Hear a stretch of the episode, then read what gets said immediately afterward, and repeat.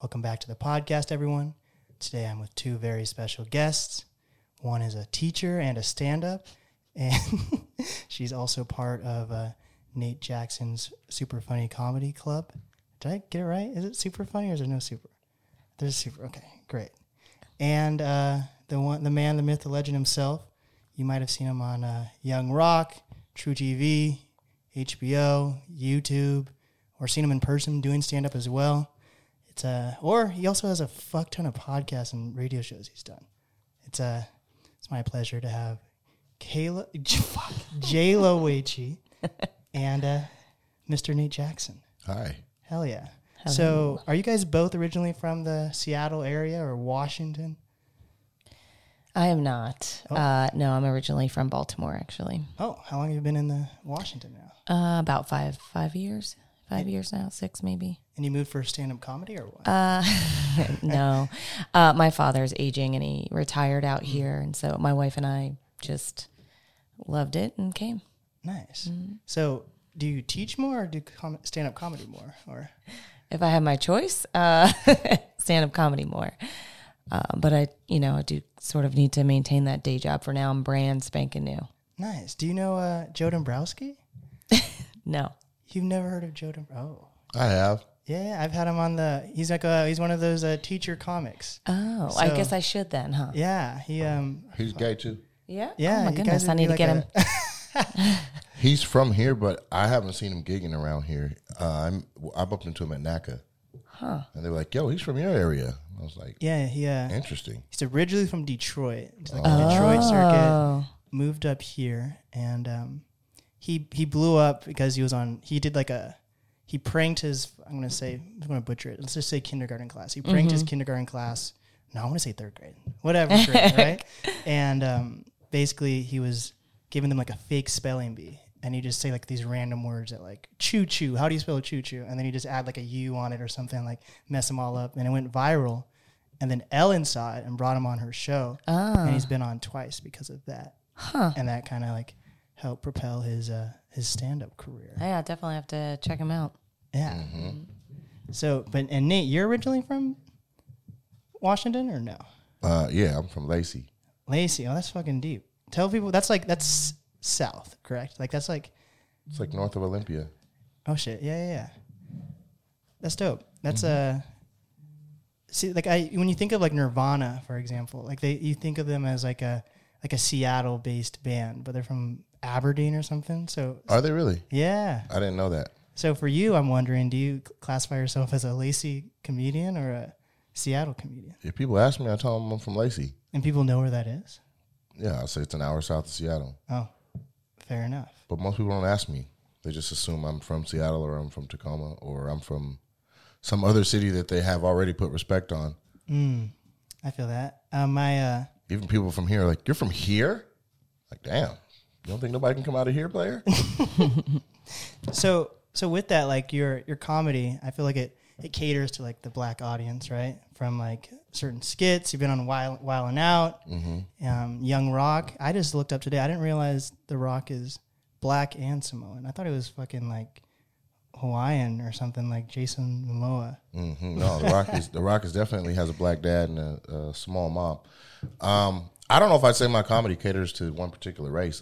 I can't help that I get quantified in a way. I'm Right. a big black guy, so maybe just people just assume I'm urban. Hmm. But I do just as well in what you would call a mainstream room as I do in a non-mainstream room. But I was I was wondering with that, like, do you coming from like a Seattle area, mm-hmm. and then the most like un because I'm from the Seattle area too, so in the most unoffensive way I can possibly say, mm-hmm. how how do you make not even make sure how is your comedy not whitewashed? Whitewashed? Yeah, because I'm not whitewashed. What comes out of me is going to be what I am, and then to make sure it's not uh, blackwashed or whatever you're calling it. yeah, yeah. Uh, probably not say the N word every four seconds. But just as much as I was on Wildin' Out, I was on Curb Your Enthusiasm without having to be the Leon character. yeah. So, um, funny's funny, man. We're all humans. We're all going through the same human experience, short of our, uh, you know, political alignments. What I'm talking about is funny regardless. I don't care if you're Republican or if you're Democrat. if Chipotle's coming out too slow, you're gonna feel away. Right. But that's like a mental. That's a mental note you have to like go for. Or is it just like who you are as a human? Because I feel like there definitely are comedians. I'm not even. I'm not even saying you specifically, but there are comedians that cater to like one race more than another or one gender more than another. Yeah, there are. Um, I don't know how much of it's catering, how much of it's me just you know, I go where I'm wanted, and uh, just stay consistently funny. If you see me, you're gonna laugh. I don't care what color you are. But don't, like, there's like a It's probably like a small population of like black comedians in the Seattle area, right? Um, yeah, So like growing up, or I don't know when you specifically you started comedy. We can get into that, but Mm-hmm. like starting comedy, were you doing it in in the Seattle area? no, I started in Spokane. Oh shit, that's so. How do you not cater to like? Uh, I guess not to cater. I don't even. I don't even use the word cater. I don't know why I'm using it for you that much. But so what, what was it like? Because in Spokane, that's predominantly like white. Yes. So how did you go about building up a stand stand up uh, set to like uh, crowds in Spokane? I just be myself. White people know the words to Fifty Cent. There's no black artist that's Yeah, yeah. made it without that being who's buying all the tickets anyway. Yeah, They get the black experience, or at least they try. They get, you know what I'm saying? They're not going to ever be a part of the African diaspora and get the, the full grasp of it, but it's like, okay, we love black art. If they didn't, it wouldn't be consumed the way it is consumed. right. I'm just trying to figure out from like uh I think comedy still it's it's definitely an art form, right? When I say when I think of artists though, because for this podcast at least, it's specifically like catering towards like fuck, I swear to God, I do not use catering and I've been saying it this whole so I usually interview like artists. When I think of artists, I think of musicians Okay. right? And um, coming from a Seattle area, a lot of musicians feel like they're not given a chance due to gentrification in the Seattle area. Like there's like a running joke, and I talked to XP about it on the podcast as well. That like if you don't, if you're not white and don't look like a Macklemore, it's going to be harder for you to get, gain success. So, and then there's like a thing where people are like, for, I don't know if you guys know Travis Thompson, the the artist out of Yeah, he's Seattle. been here. dope. He um people people make jokes being like he's he's like Native American, I think. But people are like he's white passing, so it worked for Macklemore to take him under his wing in a, in a sense. So I'm just wondering if you if there isn't if it is hard for like a black comedian to build up a, a presence in Seattle, or if it if it's very different compared to uh, a, a black artist or a person of color that's an artist in Seattle trying to gain success. Because I, I definitely see that a lot. People are using like the gentrification word. Um, I don't know, man. Some of that seems like it can just be a cop out. Like somebody's looking for something to point at. Because if your shit is dope, they're gonna find you. They found Macklemore, and he's here. You know what I'm saying? And and he was big everywhere, not just where white people are. And then let's say this market, who we're we're now respected for our hoopers. Right. We weren't at one point. Well, what changed? People's stats were so hot and they did so well on the next level that they're like, maybe we should go back to that area and get some more folks. Hmm. The only way to get a, a, a, a region on is for people to be on. So, but that means you have to like excel versus there's definitely certain regions that just like artists pop up out of nowhere, like in LA, right? Mm-hmm. Like it's just artists have to like they just churn out artists. So do you feel like Seattle has to excel for people to see you no matter like what medium you're in then? Yeah, but LA got like that. Enough people got on, enough people were in the industry to say, hey, let's keep finding the next person and create a funnel, right? Mm. Here, it's not so much. Like, I grinded in Washington for quite some time, like, probably thousands of shows with zero industry present. Then I go to LA and I'm around comics that are the same age as me as far as how long they've been doing comedy, and I'm better because of the reps I've had outside of the purview of the industry. So then it's like, yo, he's young, but he's ready because he got so much material. Where's where have you been honing this? Right. I remember I met Paul Mooney, and uh, he said, "Where are you from?" I said, uh, "I'm from Seattle." Despite what you said, I said, "I'm from Seattle." Actually, I said, "I'm from the Seattle area," and he was like, "Oh, Seattle. You can get really funny in Seattle, under the radar." I said, "What you mean?" He was like, "Ain't nobody clocking for y'all up there, and y'all come down here strong. It's happened time and time again." So I don't know who he's referring to, Right. but it's facts. Quincy Jones, Seattle. Bruce Lee, Seattle. Like you can master your craft here and then present it, and it's ready for the masses because you got the time under your belt. But isn't that like another dilemma for Seattle artists? I want to include comedians in this artist thing now, right? Mm-hmm. That you have to leave Seattle to gain success. You don't have to leave Seattle anymore. Really? Yeah, the whole world's right here in your hand. I still Where are you going? You're talking about times when you had to physically play in Atlanta in the you needed to be at the Cotton Club or you had to do the Apollo or you had to do like that's what put you in New York or at the, you know what I'm saying that's what put you in those spaces because that's where the industry was. Well, now they're on the phone. Like young Travis can pop, Macklemore can pop, rappers can pop. Uh, what's the other little young uh little young light skinned kid? I heard Oh, his music everywhere. Mosey. Lil Mosey. You could pop. You could pop. That's a SoundCloud rapper, ain't it? Yeah, so does that come just from marketing then? It comes from being dope. But there's so many dope people. I've had over But there's also a lot of people who are trash and they talk about being dope. If it's that hot, play it for everyone. Let it gain traction and then you can pop from wherever you're at. They'll be calling you from LA. Yo, we got this guy. Yo, we got this girl. Have you heard this? You don't think the next Jhené Aiko could be from here?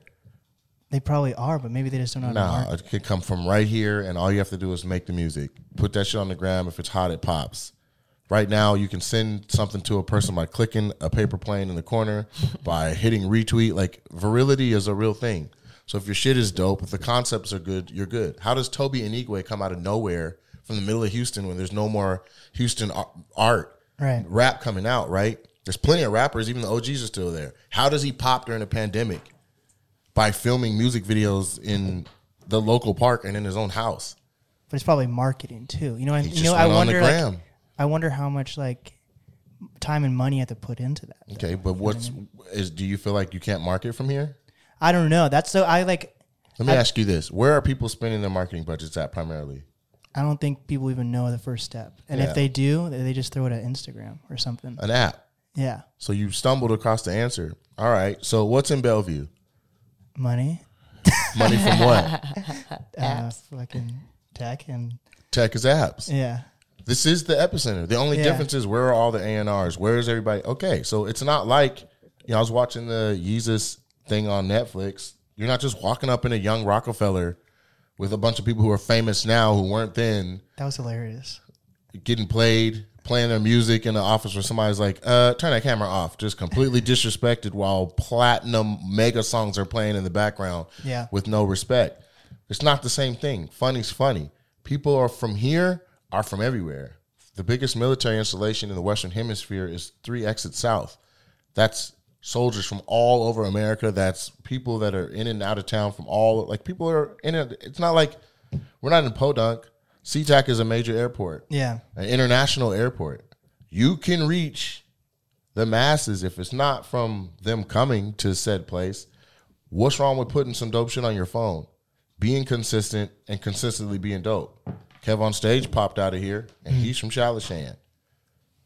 That's a crazy. What What did you just say? Shalish It's a neighborhood It's a on the east neighborhood. side. on the east side. On the east side, called Shalashan. Never heard of it. It's half rental properties, half owned properties.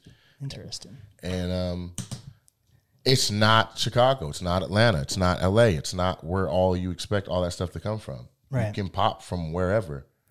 If I showed you the people from social media who do very well or do the best, you'd be surprised where they come from. Yeah. But so it's, it's, a cop out. do you think it's important to say where you're from though?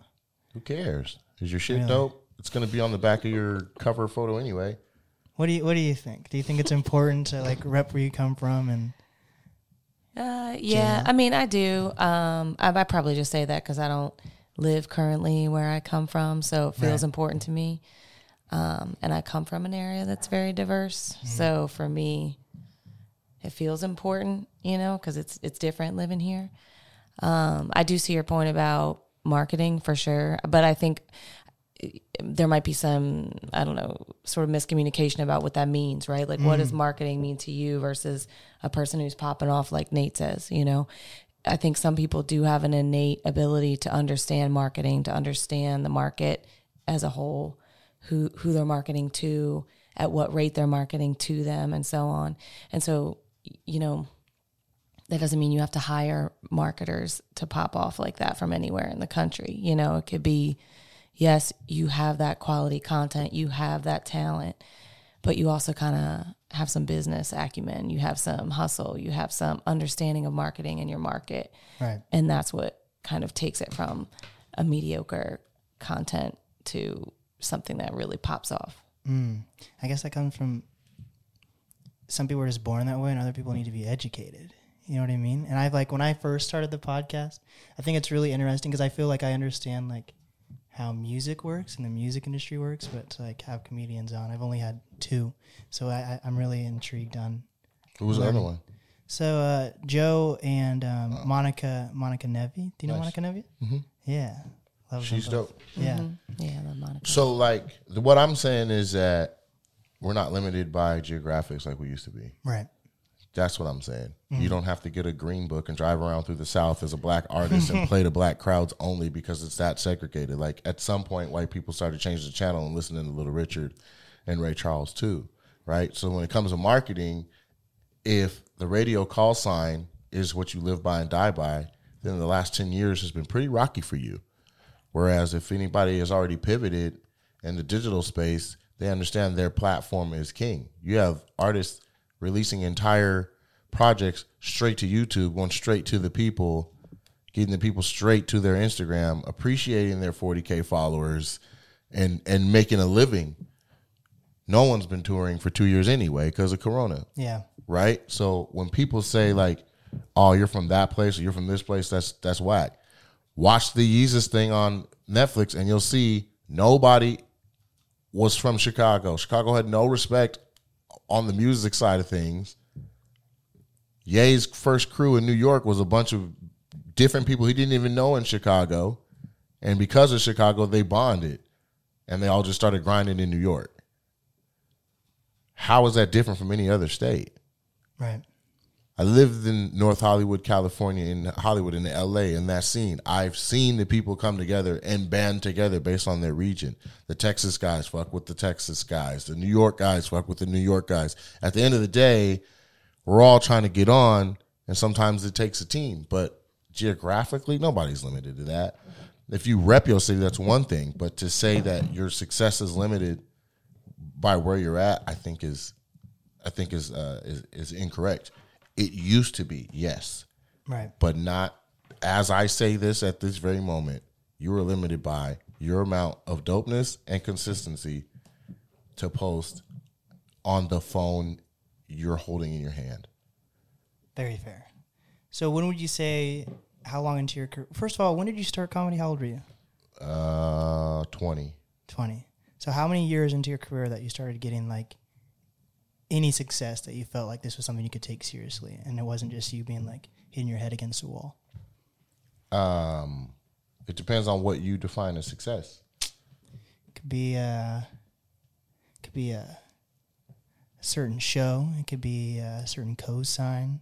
Like, what was just the first memory you have where you're like a glimpse of like this could be something I can take seriously? My first show. Really? Mm-hmm. And that was in Spokane. You said? So I was at Eastern Washington University, and I was dared to do comedy by a friend of mine. And the show that I did was a student-only comedy contest, and the entire school came, and I beat everybody but the guy that dared me. Wow. So when all of your peers are present and you rock, they're all like, maybe you should take this stand up serious. Like that was a real show. Like we watched the comics the school brings in on a regular basis. It was funnier than that, you know? So um right away felt like I was like, there's something there. Yeah. Now something worth uh something worth the salt that my parents would respect it that uh is you know I'm doing that instead of my degree. Yeah. That's just that's a whole nother thing. But what I defined as success was that that was fun. And uh now I need to do some research and see if you can make a living doing that. And what'd you find out? That you can make a living doing this. there we go. That there's there's literally I don't know, maybe 40 or 50 viable careers off of stand up comedy. Dang. It's the epicenter of the entertainment industry. And I understand with somebody who interviews all musicians Yeah. that you may say it's different than that, right? It's like drumline when the guys on the tuba were like, "We're the heartbeat of the band," and then they go to the trumpets and they're like, "We're the heartbeat of the band," and then they go to drums, and they're like, "Without us, there's no pulse." Like, Yeah, yeah, yeah. right? Because one band, one sound, right? So, but it's it's different. If you if you peruse or live or if you're in LA long enough, you end up regularly at the comedy shows because so are the artists. The music is broken and played there. Uh, there's a special on uh, Amazon Prime called Phat Tuesdays, and you'll see how close hip hop and comedy have been. Russell Simmons produces what? Music and comedy. It's a hand in hand. If he could see that hand washing the other, then you know what I'm saying? Yeah. Def Comedy Jam with DJ Kid Capri Yeah. With musical performers and Living Color had dancers and people rapping at the end of the show. Like this is all one culture. You know what I'm saying? Yeah. What was your uh, degree in? Organizational communications with a minor in business administration. Oh shit.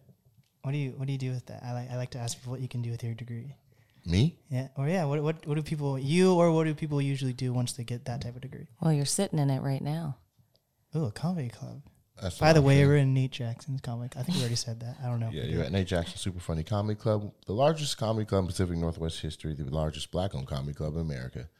So, anything where you need to communicate and do good business is what you can get into with that type of degree. Dope. Mm-hmm. And did you go to college? I did, yeah. Dope. What did you go to college for? Uh, my undergrad is in history, and I have a graduate degree in education. Nice. And what got you started in comedy? Oh, geez. uh, yeah, I've wanted to do comedy since I was about 12 years old. Uh, when the pandemic hit, uh, and I wasn't sure if my groceries could kill me or not, uh, I decided I should probably do that thing I've always wanted to do. Wow. Yeah. And so I just went to an open mic and made it happen. Took a class at here with Nate Jackson, came in here and just strong arm, basically strong armed my way into an internship. and I've been doing stuff, you know, here ever since um, and just hitting open mics around town. Dope. So around town in Tacoma, or do you ever go to Seattle? Or how, what's that like? Um, I go to Seattle on occasion. yeah. Um, I, I prefer to stay in the Tacoma area um, as much as possible uh, as I can. I mean, mainly just um, it just feels more like a comfortable space for me. Um, but yeah, I've been uh, mostly around here. I started uh, my own producing my own show. Um, recently had one here at the club. Um, yeah, So what does it take to like produce a comedy show? uh, hustle. um, I guess you know it's a lot of marketing too, kind of like you said. You know, you gotta. Um, I it, the show's called Queerly Funny, and it's um, you know focuses on LGBTQ comedians in the area for right now. Right. Um, but over time, hopefully, spread that across the country, have them quarterly or more often here. But um, what it takes, uh, you know, finding talent that you you know is gonna do well with the crowd and matching that up um, tons of marketing. I mean, I have a Canva membership. I mean, I can't even tell you how many different videos and Yeah. flyers and, you know, posting it like crazy and just telling everyone and anyone I can about it. So, I like to hear your uh, experience of the comedy community in Tacoma. You think it's tight knit? Is it kind of uh, clicky, or how would you describe it? well, I'm fairly new, so I don't know that. I've only been doing comedy for about a year, so I don't know how much of uh, this, you know, to take stock in. But, um, I, I mean, I guess it's kind of clicky, like any community really can be. Um, what I find the most interesting about it, honestly, or the most, I guess, challenging about it really is um, just women and the role women uh, play in the comedy scene and how few women are booked on shows and how few women um, are even sometimes just showing up at open mics in general. Um, and uh, I don't know, it's just, it's interesting. It feels um, sort of like going back in time a little bit. And why do you think that's the case? I, I think that's a nationwide thing. I, I'm it's not just this area. Right. You know, if you you look on, you know, through the comedy specials on, you know, any of the networks, you'll see that the majority of them, a large majority of them, are um, you know male and and male dominated. Yeah. Shit, that's crazy. I had a. I don't know if you know who Ciroc is by any chance, but she's. Did I say her? No, I think it's Sa-Roc. Mm-hmm. Um, she's a hip hop artist signed to Rhymesayers. She from DC? Am I? Yeah, yeah, Yeah, yeah. mhm. Yeah, I just. Um, That's my hood. so. I um. I keep saying catering and dope. Who the fuck am I? Okay, um, she um. That's that's great. That's yeah. That's awesome that you know she is. Um.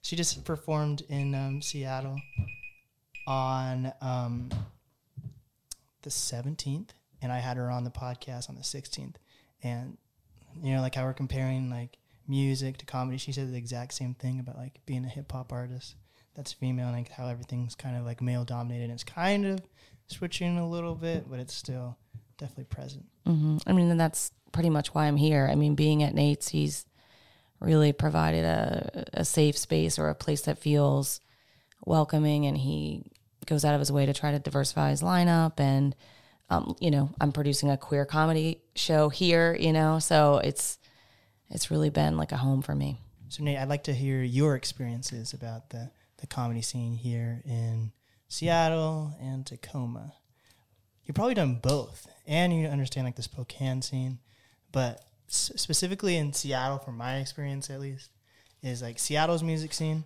and Tacoma's music scene are completely like separate, you know. And I was wondering if that's a similar case for Tacoma and Seattle for comedy. No, Really? it's all mixed up together. There's a place called the 907. Everybody's gonna be at tonight. It's right there in Renton. It's all blended up. I don't. I don't know. It's comedy. We're gonna go. We're gonna chase stages. You know what I'm saying? We're chasing stages, and uh that's the thing. So uh, people people are coming from all over. As far as is it clicky and all that, yeah, only to a certain extent. This is clicky as an opportunity. Right. You know what I'm saying? These guys or girls can act like they're best friends all they want, but as soon as NBC Bring the Funny comes to town for a showcase, you'll see everybody's true colors. So it's as clicky as it, you know, it's a dog eat dog kind of business. Right. I just want everybody to win. Like, you don't have to be wildly successful for this to make sense, for you to make some money, for you to have fun, for you to, you know, really, really experience what the art of stand up comedy is and to be, be your own version of that.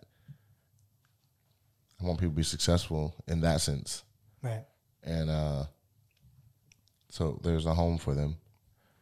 They can come on down here. and We can all we can all get it in. Hell yeah. What? So what made you decide to create a uh, a comedy club? I've been producing shows for years, and I wanted to do it where the business plan included alcohol revenue. Oh. So break that down. So there's is that not included for? Show promoters?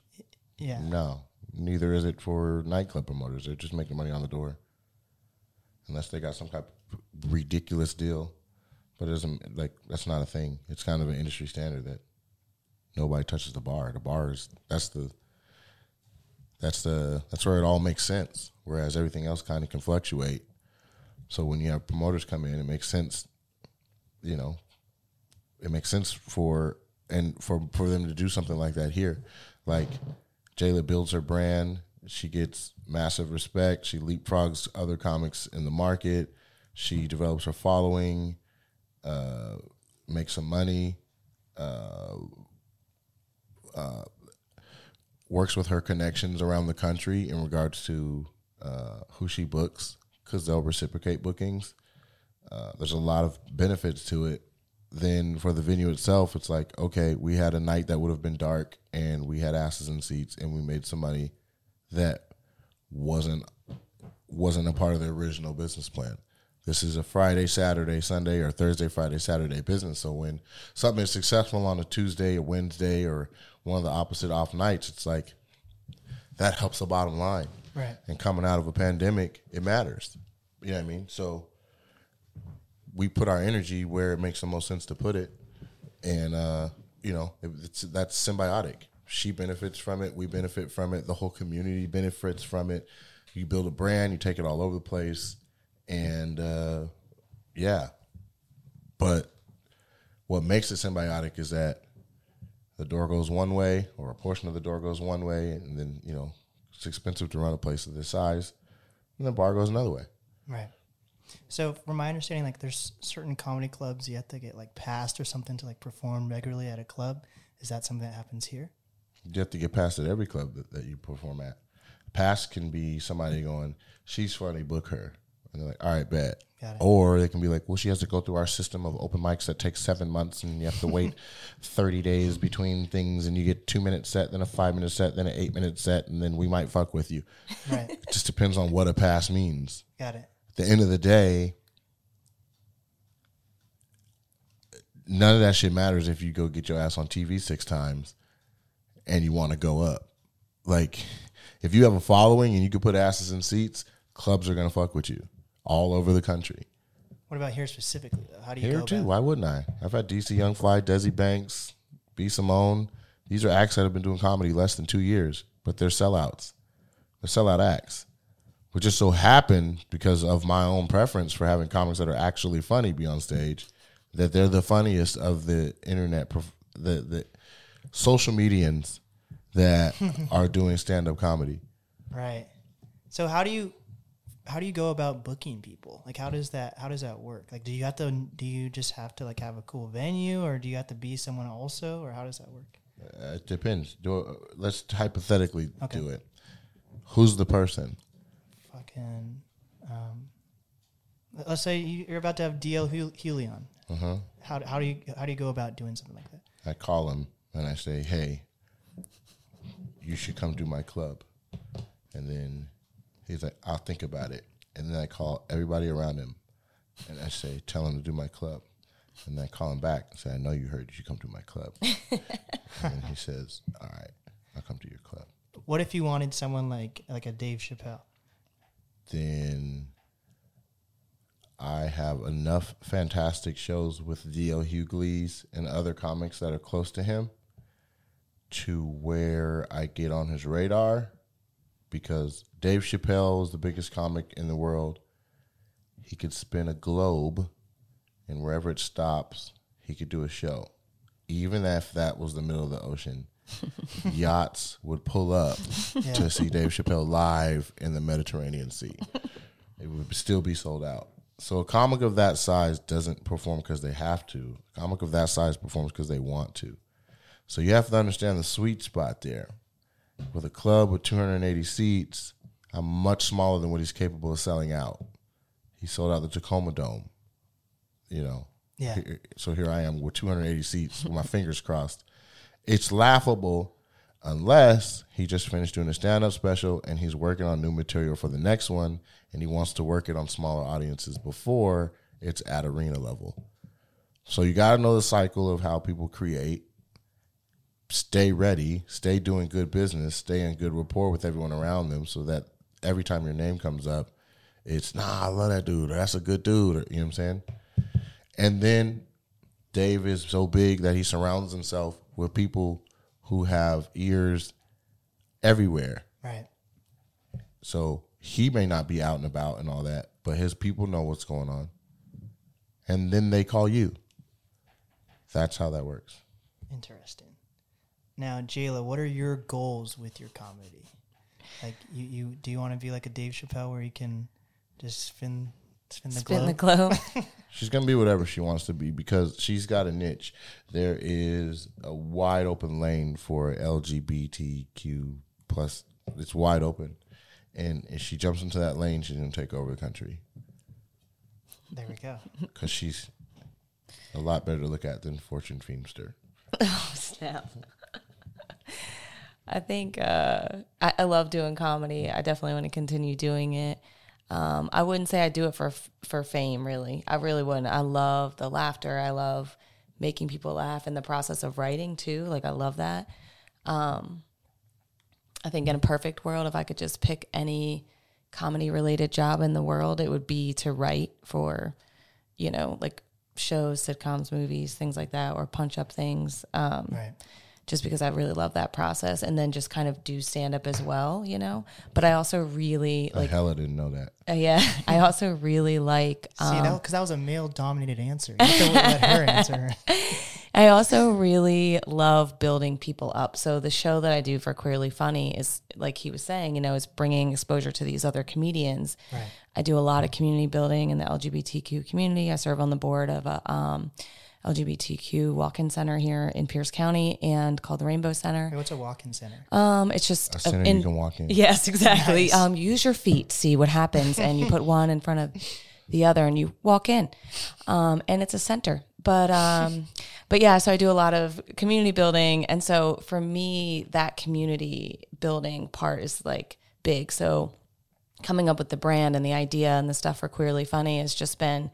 It, it's like it fills my heart too. I know that sounds corny to say, but it really is true. Like it fills a, a void for me to like bring people together That's awesome. and have them have a space to do their comedy, you know. So being a teacher though, do you feel like you kind of have to be safe with your comedy in case like someone hears it? Mm, No. Really? Really? yes, she does. There's no, there's no way she doesn't. Uh. Even the loosest of cannons is a little bit tighter in front of their mom in the crowd. I try not to think about it. I mean, there there is like there are some moral, the quote unquote moral clauses that can get you fired as a teacher. So I do worry about that sometimes. But I don't I don't touch any content around like I try not to talk about students that much or things like that. I just don't want to. I just don't go to those zones. You know, if it's about my past or my life, like if they got upset about that, then fuck them. You know. Right. So how did how did you and uh, Nate build your guys' bond? Like you could have just easily just done a show here and then never talked afterwards or whatever, you know? I don't. I can't explain this. I've, and I've never probably said this to Nate either, but I can't explain this. But when I came to Nate's place, um, I came. They were hiring for servers, and I came in and to just see what I could do. And when I came in, um, I had been here before for an open mic, and I felt, I, I, I felt the place. I felt the energy. I felt the energy of Nate. I saw Nate go up on an open mic, and he did um, just some crowd work and was talking generally about feedback and giving comedians feedback. And it, it, there was some hidden layers to kind of what he was saying. And essentially, what I heard in that moment was work hard, get better, um, don't be clicky, and support each other. And that's what I took away from that, what, he said. And I came to the the open house for to be hired, and I talked to the the, the two women who um, were interviewing, and I just said, I, I just want to be here. I want to be a part of this, and I want to be a part of what Nate's building. And if I have to work here and serve wait, you know, sling drinks or whatever, I'll do any of that. And he, they were like, well, you should probably talk to Nate and, you know, talk to him about interning. And he came downstairs and was like, yeah, I'm going to go to the restaurant depot. Do you want to go with me? And I got into his truck and we proceeded to go shopping at the restaurant depot. And, uh, that was it from there. Yeah. I've heard you're an approachable guy. Would you would you say you're an approachable guy? I'm just a guy, man. I'm just a guy, man. I don't know. I mean, everybody's putting their pants on the same way. You know what I mean? What if you have like one leg? I mean, I got my pants on the same way you got yours on, right? So like, like you put your pants on, I put my pants on. The only difference is after I put mine on, I do some dope ass shit on stage. but I'm still a person. I'm still the same. You know what I mean? Yeah. I'm humble as shit. I still got to wash dishes. I still got to go see my mom and be told to sit my ass down and all that like anyone else. So, um, you know, I've just learned over time. It's like, what's the point of being that? What's the point of being like that? You might as well be approachable, be cool, you know. But people also need to be mindful of that approachableness and the humbleness that that is. That like don't abuse that as well. You know what I'm saying? But Right. you know, here I am, reachable, touchable, while I'm allowing that, Yeah. and and and it's fine. Yeah. You know what I mean? So how did you get involved with like the artist community and like you like connect with like XP or anything like that? How'd that come to be? Uh, me and XP went to the same church as kids. Oh. mm-hmm Very nice. Yeah. Cause he, but he, he moved. How old? How old were you then? Because I didn't he he lived. Uh, I'm blanking where he grew up. He might do Detroit. He grew up in Detroit also, and then he moved here at like a young age. To like Olympia. Yeah. Yeah, because he went to Black Hills. But New Life Baptist Church is the biggest black church in South Puget Sound, and it's like the only. It's not the only one, but it's the biggest one. And so we grew up in the same church, singing in the same choir. You know, knowing all the same. Well, you did choir. Yeah, I'm a tenor for life. Tenor for life. You should see him sing. Hilarious. I could uh I can imagine you because I want to I want I have like a dream of like like Busta Rhymes dropped that album. Fuck, he just dropped it like last year. What was it called?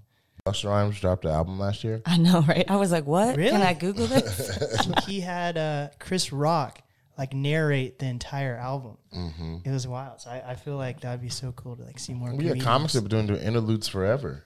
Yeah, that's forever. I mean, Ricky Harris is all over Dr. Dre's albums. yeah, Um, you know, just W Boo Boo B baby. You know, all like no, that's Petey Pablo, but like um, DJ Easy Dick, right? That's Ricky Harris or um, Scruncho is all over um, Dr. Dre's album and. Like comics have been on stuff. Tracy Morgan is on things. Katt William is is is on things. Like uh, Tiffany Haddish is on things. Leslie Jones is on on things. Like it's not out of the ordinary for a musician to say, "Hey, brighten up the different like the the audio, the audio. Like I want you to brighten up the audio experience. Put your sprinkle on it. Like comics have been doing interludes and skits on. have you done any yet? Yeah, I've done like five or six. Really? Mm-hmm. What what artists? Like local or Um, LA or what? Marcel Hatter. I can't remember Sky Hatter. There's that. Um, I've. I mean, I've done music too. Oh, is that and people can find it?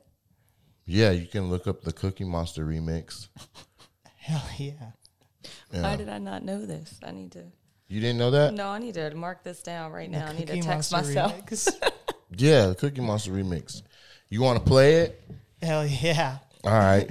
I definitely want to hear this. You haven't heard it? No, I don't know how this has has occurred. Like, how have I been here and you not played this for me? Um, I don't know. I got to pull it up. I'm on iTunes. Anywhere else you find your music. Hell yeah! Trying to find my song. Here it is. The Cookie Monster remix.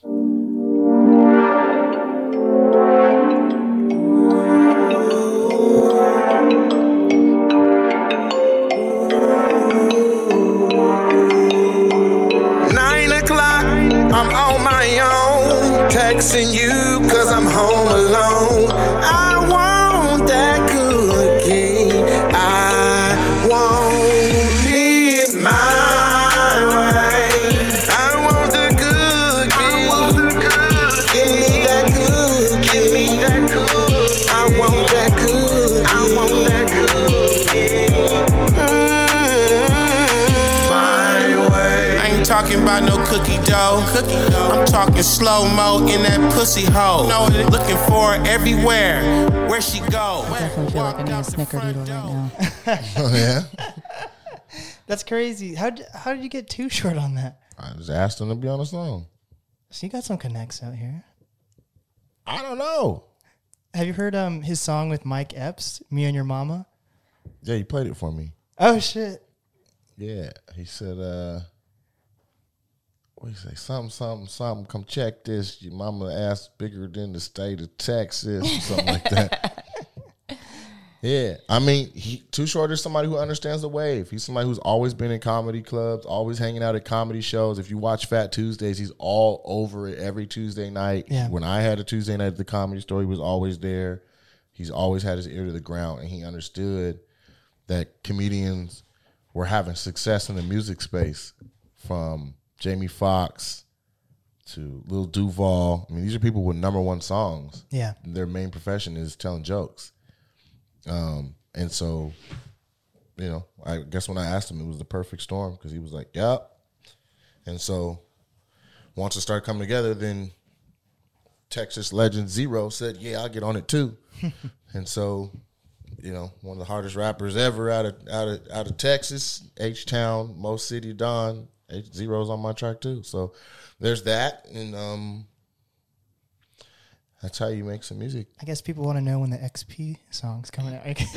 We were supposed to work together. I was gonna be in the Peacocking video at some point, and Oh, yeah. then and then he like decided to do it barefooted in a loft in Seattle without me. Sheesh. XP, no, that's XP's my guy. Like that's my man, ten grand. So um, I'm sure there'll be more. If there's a Regal Blue 1984, then we can do a maroon uh, Mazda six two six together. You know, Yeah. so um, which by the way is the name of his album, Regal Blues, nineteen eighty four. So if you're gonna listen to good music, got to hear "Fuck with XP." Yeah. Hell yeah. Well, I have like a couple more questions. Let's wrap this one up, though. I really appreciate your time, by the way. Cool. This is a dope venue. Um, Thank you. just congratulations. You know, that's probably random as fuck for someone to just say congrats and not even know you, but congrats. I don't mind. Yeah. I mean, it, thank you for for appreciating. I mean, a lot of hard work, time, and effort has gone into it. You know, and um, I don't say much. I just try to do it and show it that way. You know, so I, you know, I don't mind. I like doing podcasts and things because it's like some of the questions lead. You feel like an onion a little. You know, Yeah. you peel back a layer and find something. I mean, you just found a whole ass song with, with two legends on it, and my ass singing as hard as I could. So you know, I'm I'm just thankful for um, you know, you saying, man, let me get down here and get let me get with him on an interview. That's course. dopeness. So, a question I have for you is for uh, anyone in entertainment that wants to take the route of getting on TV, how would you go about that? Or, like, what are some of the steps you took? Uh, I networked. I took classes. Like acting classes? Yeah, like I'm fully trained through Leslie Kahn's Acting Institute in Hollywood. From the rooter to the tutor, I ran the whole gamut of that. Took some Second City for improv, and then uh, hopefully you have some talent, some innate ability to actually act, and if not, you're willing to do the work to learn and see. And again, the phone, the world is at your fingertips. Like if you want to learn how to, then just type it into YouTube and let somebody teach it or take a master class or hell just take a class. There's someone sharing the information they learned. Be a sponge soak up the game and then see how you can apply it to your own personal situation. All of your questions are on there. Yeah. if you start shooting stuff to make yourself look good then you just made your own reel. Once you have a reel then you can look up where to send it to get representation to then be in the loop on auditions. Then you can start auditioning. If you don't know how to audition, you can even look that up. Hmm. And there'll be someone showing you where to stand, how to film it, what to say, then how to act. Then send it in. And once you book something, you can ask, what do you do once you book something? And there's somebody saying, here's what you do when you book something. Like, Yeah. you're w- what you want to do is not something that isn't already been laid by somebody in front of you. The path you're talking about is actually well walked on. It just may not have been someone you personally know in your personal circle or even from your own market like that, but it's there. It's done. So, um, stop making excuses and get online and know that the world's at your fingertips both ways. Hell yeah. That was perfect. And uh, is there anything you want to promote? Uh, yeah, please go to superfunnycomedyclub.com and check out our lineups. We have massive shows here, and we have shows that are a little bit more on the local tip too. So you can come get your flavor. Uh, we have it all from uh, uh, LGBTQ plus friendly shows to hood shows to weed shows to uh, mainstream shows to international headliners on the weekends. So check it out, you know. And I don't know when you guys will be listening to this, but I'm excited that we just had DL Hughley, a king of comedy, and then we have Tony Rock this weekend, Tony Baker the weekend after that, then we have uh, Marlon Wayans the weekend after that. So we have some exciting uh, household name uh, comics, big giant headliners that have no business really coming to this market if there wasn't something like this that existed. And I'm thankful for that. And we're thankful for you. Thank you. Yes. I'm thankful for Jay Loechi. I'm thankful for you, Nate Jackson. And let me move the camera over to Jayla. Nope, they just got to hear her voice on the, end. the camera that was sharing between Jayla and True, I. true. It took a poop. It's done. There, There she go. is. So So, what is some advice that you have, Jayla, for any up and coming artists, creators, influencers, comedians? Uh, I mean, again, I'm new, so I always feel like a you know a little bit of an imposter. But honestly, all I can say, I feel like this is a life lesson in general from everything that I've succeeded in or tried to, is just being open to learning. and just learn, learn, learn, and being open to feedback is as part of that learning. I mean, you can take the feedback or not take the feedback, but take the feedback Yeah. and you know learn from it. Learn from everything, from the failures, from the successes. Learn, learn, learn, learn. And uh, what is the easiest way for people to reach you? Ah, um, they can follow me on my Instagram at Jayla Watje Comedy, which is J A Y L A W A T J E Comedy. Uh, or um, I also have uh, Queerly Funny, which is um, just like it sounds. And there's a Queerly Funny uh, Instagram, Twitter, YouTube channel, all of the above. Hell yeah. And Nate, you have do you have pod, any podcasts you want to promote? You have like how many podcasts have you done and radio shows have you? Because it seems like you've tried you've created a few. Uh, there's a Nate Jackson radio show, which is kind of ongoing thing. It's on hiatus right now, but it's lit. So there's tons of content there. Uh, I used to do them by myself, and I did them with a bunch of people. Then I did them like interviews. It's just just a lot of great content there. There's a super funny comedy club podcast. There is a few other podcasts that are f- that were done here. Hot Apple Cipher is one of them. Uh, Russian Zapata show is one of them. There's another one I don't know the title of off the top of my head, but it's like about sex. Um, that this this beautiful young lady does the show, and I'd be trying not to be here when she records. She'd be talking about some stuff. I'm like, whoo, this is a. I, she should have called the show Hot and bothered. Going in. Anyway, so we have a full podcast network. We're working with Anchor.fm or uh, Anchor.com, I should say, and uh, there's a full podcast network, the Nate Jackson podcast network where we produce shows for people, providing engineers and the space and uh, the cameras. We uh, added one to his mix, but we have three of our own uh, that we regularly use. So check out the podcast there. In general, just check me out at Mr. Nate Jackson on the gram.